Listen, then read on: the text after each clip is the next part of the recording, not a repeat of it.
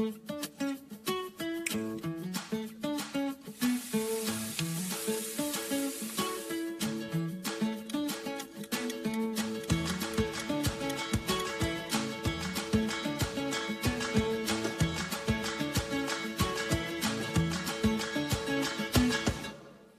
Westover. Whether you're joining us in the house or joining us online, we are so delighted that you're here with us today. Uh, Pastor Jim sends his greetings. For the last week and a half, he's been in the country of Tanzania. And the reason he is there is he got invited by the Assemblies of God out there to go and dedicate a building that your generosity made happen. Your generosity allowed us to partner with the Assemblies of God in Tanzania to build a 3,500 seat auditorium where people can gather together, they can hear the gospel, pastors can get equipped, and I want to thank you for your willingness to give. I want you to know that there are people you're going to meet in heaven that come up to you and say, Thank you for your generosity. Because you gave, I got to hear the gospel and learn who Jesus is. Keep Pastor Jim in prayer as he comes back. He'll be back in just a couple of days, and he's looking forward to seeing you very, very soon. Today, I have the great privilege of continuing a series that we began just a handful of days ago called Family Recipes. Family Recipes. And today, I want to talk on the topic of marriage is the main course. Marriage is the main course. And if you happen to be married, you know that marriage is the main course. It's the most important relationship that you'll have other than your relationship with the Lord, and marriage is the main course. Now, have you ever noticed when you go out to eat, you usually pick the place based on what they serve there? Whether it's burgers or tacos or enchiladas with chile con carne and extra cheese. Yes, you decide based on what they serve. But usually, when you go to the restaurant, you start by ordering the main entree. You start by ordering the main course. I don't think I've ever met anybody who starts by ordering the sides. I never seen somebody order the corn or the okra or the broccoli. And if you happen to order the broccoli, you're better than the rest of us because you're eating healthy. I'm going to stick with my enchiladas. But usually, when you go, if you happen to go to a steakhouse, you usually start by ordering either the filet or the T-bone or the ribeye. And usually if the entree is good, the rest of the meal is good. Now some of you weren't listening because you were thinking about what you're going to order and I had you at ribeye. uh, but usually when you go to the restaurant, you usually choose your sides and what you're going to order based on your entree. Now, some of you may be in a small but important majority where you actually order based on your entree and your dessert. My wife is in that camp. She decides both at the same time because dessert is very, very important to her. If you've ever been to a local um, Italian restaurant, they often will serve you breadsticks and, and salad, and it's unlimited and it's for free. Now, I don't know why they give it to you for free. But here's my suspicion they give it to you for free because they want you to fill up on sides. I don't know about you, but usually I can only eat one bowl of unlimited spaghetti because of all the sides that they give me. And I've noticed that in life, sometimes we fill up on sides. Sometimes our plate is full of sides, whether it's taking the kids to practice, or going to work, or waking up early and going to sleep late, or paying the bills, or mowing the lawn. Sometimes we end up filling up on sides, and marriage is no longer the main course. It's either minimized or it's non existent. And if you're here today and marriage is not the main course anymore, I want to give you hope. And I hope that today's message will encourage you to realize that with God's help, you can make marriage the main course again. I want you to be encouraged today. So I want to invite you to join me in 1 Peter chapter 3. And if you happen to have the Westover app, open it up. We have notes there available for you. And I want to just show you the passage. And as I go through the message today, I'm actually going to unpack the, the, the verses that we see here today, but I want to highlight two words at the very beginning in this passage. The first word in this chapter is the word wives. And then in verse 7, he mentions husbands. And so I want to define for us today that the focus for our message is this marriage is God's recipe for relationship success. When we want to be successful in marriage, if we want to be uh, responsive in marriage, we need to make God at the center. And I've discovered that biblical marriage, as defined in Scripture between one man and one woman, is God's recipe for relationship success. If you want relationship success, embrace a biblical marriage. So today I want to share with you three steps that you can take to make marriage the main course again. Three steps that you and I we can take to make marriage the main course again. Step number 1. Focus on the inside. Verse number 1 says this, wives and then verse 3, your beauty should not come from outward adornment, such as elaborate hairstyles and the wearing of gold jewelry or fine clothes Rather, it should be that your inner self, the unfading beauty of a gentle and quiet spirit, which is of great worth in God's sight. Now, this verse is speaking specifically to women, but I think there's some wisdom that we as men can glean from it, and it's this God wants us to care for what's on the outside, but value what's on the inside. We have a spiritual responsibility to take care of our bodies, 1 Corinthians 6 says that we are the temple of the Holy Spirit. And it's a stewardship issue. We get an opportunity to take care of our body, but our outward appearance is not more important than who we are on the inside because what's inside is most important. Now, famed fashion designer Coco Chanel said the following Elegance is when the inside is as beautiful as the outside. And some of us, we've got caught up in the culture and thinking that our outward adornment is the most important thing, but who we are on the inside is what's most important. And God wants us to cultivate an elegance within us because what's inside is most important. Let's take a look at verse 4 again. It says, Rather, it should be that your inner self, the unfading beauty of a gentle and quiet spirit, which is of great worth in God's sight, now, some of us, when we look in the mirror, we realize that this outward body is fading a lot faster than we expected. At least that's my experience. But what I've discovered is that what's on the inside never fades. It never fades. And when I read this verse, I began to think about what exactly does it mean to have a gentle and quiet spirit? And what I realized is this is that a gentle and quiet spirit is when we are at peace with ourselves. And so, some of you ladies and even some of you men, you're here and you're not at peace with yourself.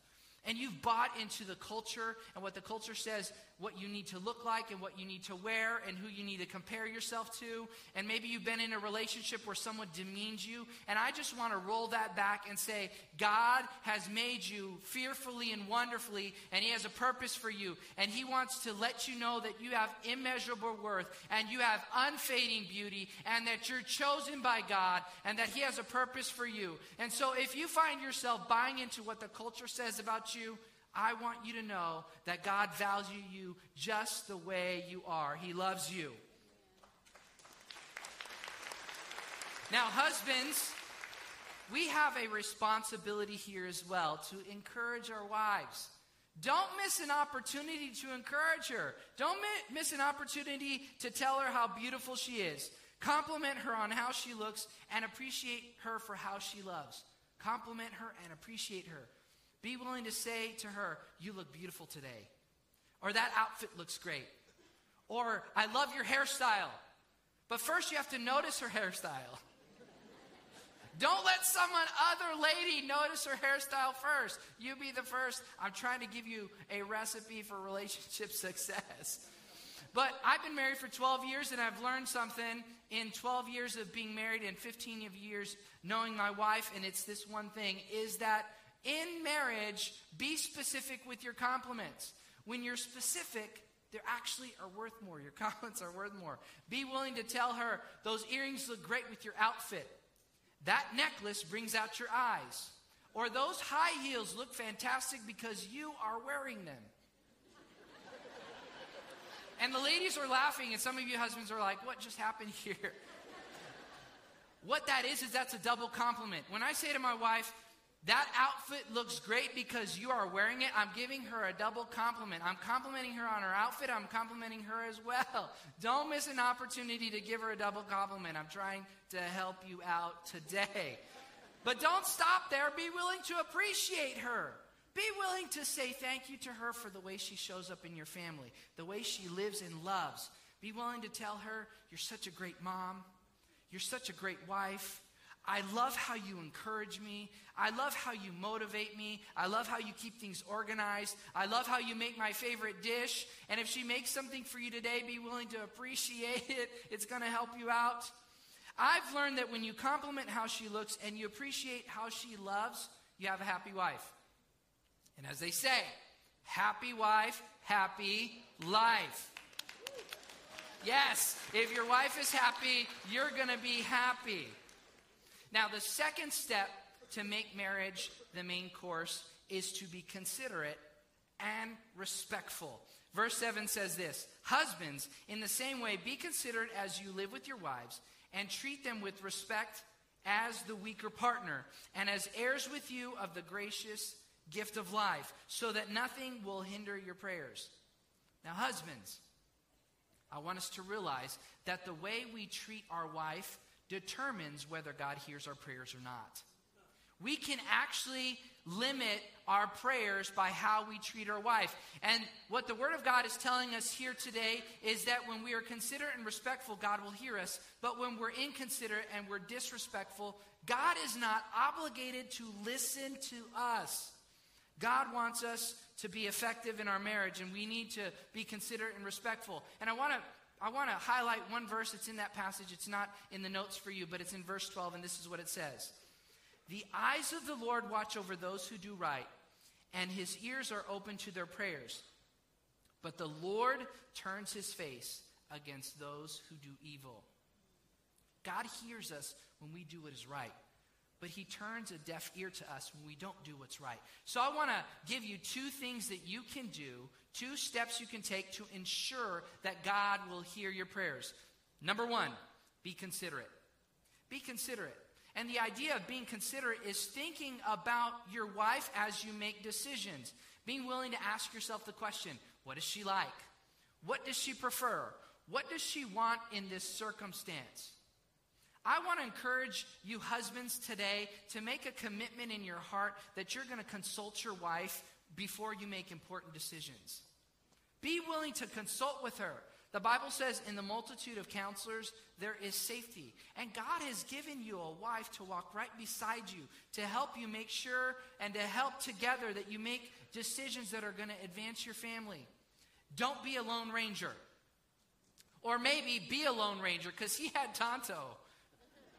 But don't call your wife Tonto because that might not work out for you. That's where the illustration ends. But what I'm here to say is this be willing to invite your spouse into the conversation. She's there to help you. And the two reasons for being considerate is number one, God commands it. He commands us to be considerate. He says in this verse that we need to treat our wives as the weaker partner.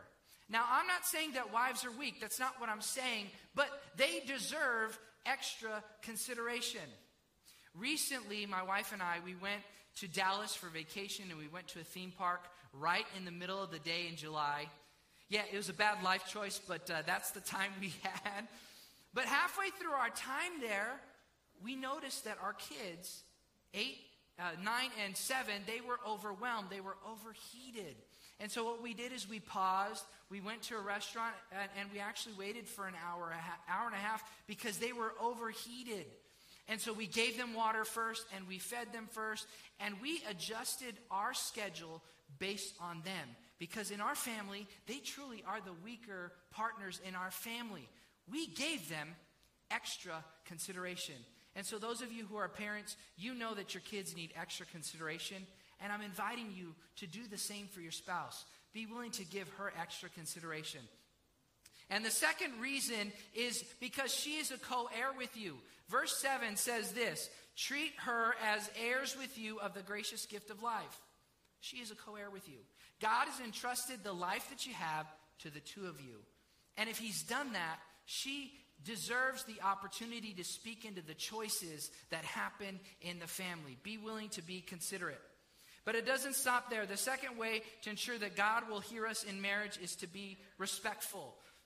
Whereas con- being considerate is really thinking about your spouse as you make decisions, being respectful is really about treating your spouse with respect.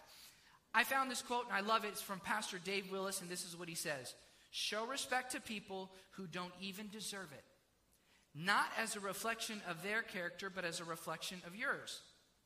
Now, husbands, I know that loving her sometimes is like hugging a cactus. But the truth is, sometimes loving you is like hugging a porcupine. It can get painful in marriage. But regardless of what's happening in the marriage, God expects us to be respectful. And men, we have an obligation as men and as believers to stand up for respect, to say no to disrespect, not only in our home, but in the way we live life. We live in a culture that finds it very easy to disrespect women. And we as men of faith, we need to say no to disrespect. Our wives deserve respect. The women around us deserve our respect because God created them in the image of God and they deserve respect. But more than that, if we happen to be parents, our sons need a model that they can follow. They need to know what it's like and how to respect the women in their life, how to respect their future wife. They need an example, and we have that responsibility to teach them. And our daughters, they need to know, they need to have an expectation that they are going to be respected in relationship, and it starts with us. It must start with us. But respect is reciprocal. It's for both people. Mutual respect is very, very important. And I just want to speak to some of us here today, and I want to reframe this quote that we looked at. And I want you to listen to this. Husbands and wives show respect to your spouse even when they don't deserve it. Not as a reflection of their character, but as a reflection of yours. And some of you may be bristling at the idea of respect and mutual respect, and you may be saying in your own heart, but Pastor, you don't know how she speaks to me. And but you don't know how he treats me. And the truth is, is I don't. And I don't condone disrespect in the relationship. But God still expects us to demonstrate respect regardless of how our spouse treats us because God treats us with respect. So I want to make this point and I want to highlight this. and I want you to listen carefully. God does not expect us to honor or celebrate disrespect in the marriage. We're not required to honor disrespect in the marriage, but God does expect us to treat our spouse respectfully because it's a reflection of our character, not theirs. So, ladies, I want to encourage you if you find yourself in a circumstance where there's disrespect, I want you to I want to encourage you to speak up if there's challenges in your marriage, whether it is um, moral issues or spiritual issues or things that are going to impact the family or the future of the family, be willing to speak up about that. I want to empower you to do that, but be willing to say it respectfully. And for those of you who have spouses that are not saved, I want to invite you to look at this passage in its entirety. God actually gives you a blueprint for how to minister to an unsaved spouse. And I want to invite you to look at this entire passage as future study for yourself. But I also want to speak to the women here because I want to give you one piece of advice that I think will help you. Because your husband is wired different than you are. And he understands love in a very different way. And sometimes we think that I love you is what our husband needs to see, needs to hear. But the truth is, he needs to hear something different. I'm proud of you to a man means the same thing as I love you to a woman. When you say to your husband, I'm proud of you, you've done a good job, I see what you've accomplished, I believe in you, it's the same thing as him saying, I love you to you. So I want to encourage you. One of the ways that you can show respect to him is be willing to speak his love language and communicate love in a way that makes sense to him. And if you find yourself today feeling like, you know what, I can learn some more about relationships, I want to invite you to a class we have coming up called The Art of Marriage. We're going to give you practical tools that you can use to thrive in your relationship and go from good to great. And the same for art of parenting. I just want to give one quick advisory here is that actually the art of parenting is actually going to close in its registration in about a week, so sign up quickly. But information is not enough to help us get where we need to be. My wife and I have discovered that life groups is very life giving to us. And what we've discovered is that we're not alone. By being part of a life group, we've discovered that we're not alone. We find out that other couples have troubles too. And that's very encouraging to us. That's very encouraging to us. We also have found out in our life group that other parents, their kids don't listen. Their, their kids fight with each other. And their sons sneak in the pantry as well and eat all the snacks. This is what's happening in the Musset household. Pray for us. We're spending more money on snacks than food, I think, because our kids are eating our snacks. Be willing to join a life group. And if you can't happen to find a life group, maybe what God is whispering is for you to start your own. Maybe He's saying, start your own. Maybe he's inviting you to gather two or three other couples that you know and that you're really connected to and start a life group. Learn how to grow together in relationship and grow together as you pursue the Lord. And if you want to learn more about how to start a life group, we've got life group leader trainings not only in the month of August, in the next couple of days, but we also have some training dates in September as well. And so we want to make it super easy for you to learn about how you can start a life group. And I just want to say, if there's doubts in your hearts and you're like, oh, I don't know if he's speaking to me, I want, I want you to know that you can do it. I believe in you. You can do it. You can start a life group. And what you'll discover is you'll discover God work amazing things, not only in your life, but in the lives of the other people around you. Step number three to make marriage the main course is to love extravagantly. And the writer of this chapter, he says in verse 8, finally, all of you be like minded, sympathetic, love one another, be compassionate and humble. And what we see in Scripture is God is writing a recipe for relationship success. He's writing a recipe for extravagant love. And I began to think about who in my life really lives this out. And so I thought of my grandparents. My mom's parents were married for 45 years. He was a pastor, and then the Lord took him home. But they were committed and they were faithful to one another. And then I began to think about my grandparents on my, on my dad's side. My grandfather is 93, my grandmother is 91. They've been married 69 years and together for 72 years. And God has been faithful. God has been faithful, and they, they demonstrate these different ingredients in their life. They are like minded and sympathetic, and they love one another, and they're compassionate, and they're humble. They're humble people. Recently, I had the great privilege of going and visiting them. They live up in Dallas in an assisted living facility, and I got to talking to them, and, and I, I just asked them, I said, What's it like? I asked my grandmother, What's it like to be married for, for so long? And she says, You know what? It's been the joy of my life. I've enjoyed being married to your grandfather. And then I asked my grandpa, I said, Grandpa, what's it like to be married for 69 years. And he didn't say anything. He actually started to sing. And he sang a song to her. And I really wish I would have recorded it, but it was a love song to her. And then he, after he sung the song, he looked me in the eyes. He said, Jonathan, 72 years is not enough time with this woman. And I said, that's what it's about. That's what extravagant love is about. And they've been through some things. My grandmother's had significant health challenges, but my grandfather's been committed to her, and she's been committed to him. And they have modeled for me what extravagant love is. And I just want to tell you that I want that for my marriage, but I also want that for your marriage. I want you to experience extravagant love. I want you to experience like mindedness and, and, and all these different components because God wants you to have extravagant love in your relationship. And I just want to encourage you to pursue it. Be willing to put in the work. Fight through the difficulty because marriage is not just about us. It's about our kids. It's about our grandkids. It's about our nieces and our nephews. It's about the couples that are around us. They're looking for a representation of extravagant love. In our culture, divorce is way too common, and they're looking for anchor relationships they can say, I want to follow that. I want to become that. I want to pursue that. And God wants you to be that for someone else. The next generation needs it. The best legacy that we can leave our children is a Christ centered forever marriage. And the truth is, pretty much everything else ends in life.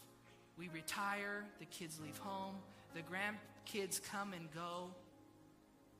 But our marriage is intended to be till death do us part. And God wants us to have extravagant love. And I just want to encourage you to push through the challenges and be willing to cultivate extravagant love. Be willing to follow God's recipe for extravagant love. But some of you may be here and you've lost hope. Marriage is not the main course, maybe it's non existent. Recently, I went to a restaurant and I ordered my favorite entree. And a couple minutes, minutes later, the, the server came back and said, Sir, we don't have what you just ordered. Can I offer you this instead? And I said, Sure, I'll take that. But you know what? I was disappointed because the entree I wanted was not available. They still had the corn, they still had the okra, they still had the broccoli, but they didn't have the entree that I wanted. And some of you are here and your plate is full, and it's full of sides taking the kids from this practice to that practice, waking up early, going to sleep late, working on the yard, paying bills, doing all of these extra things, but you're starving in your relationship because marriage is not the main course, and maybe it's not even existent at all. But I want you to know today that there's hope.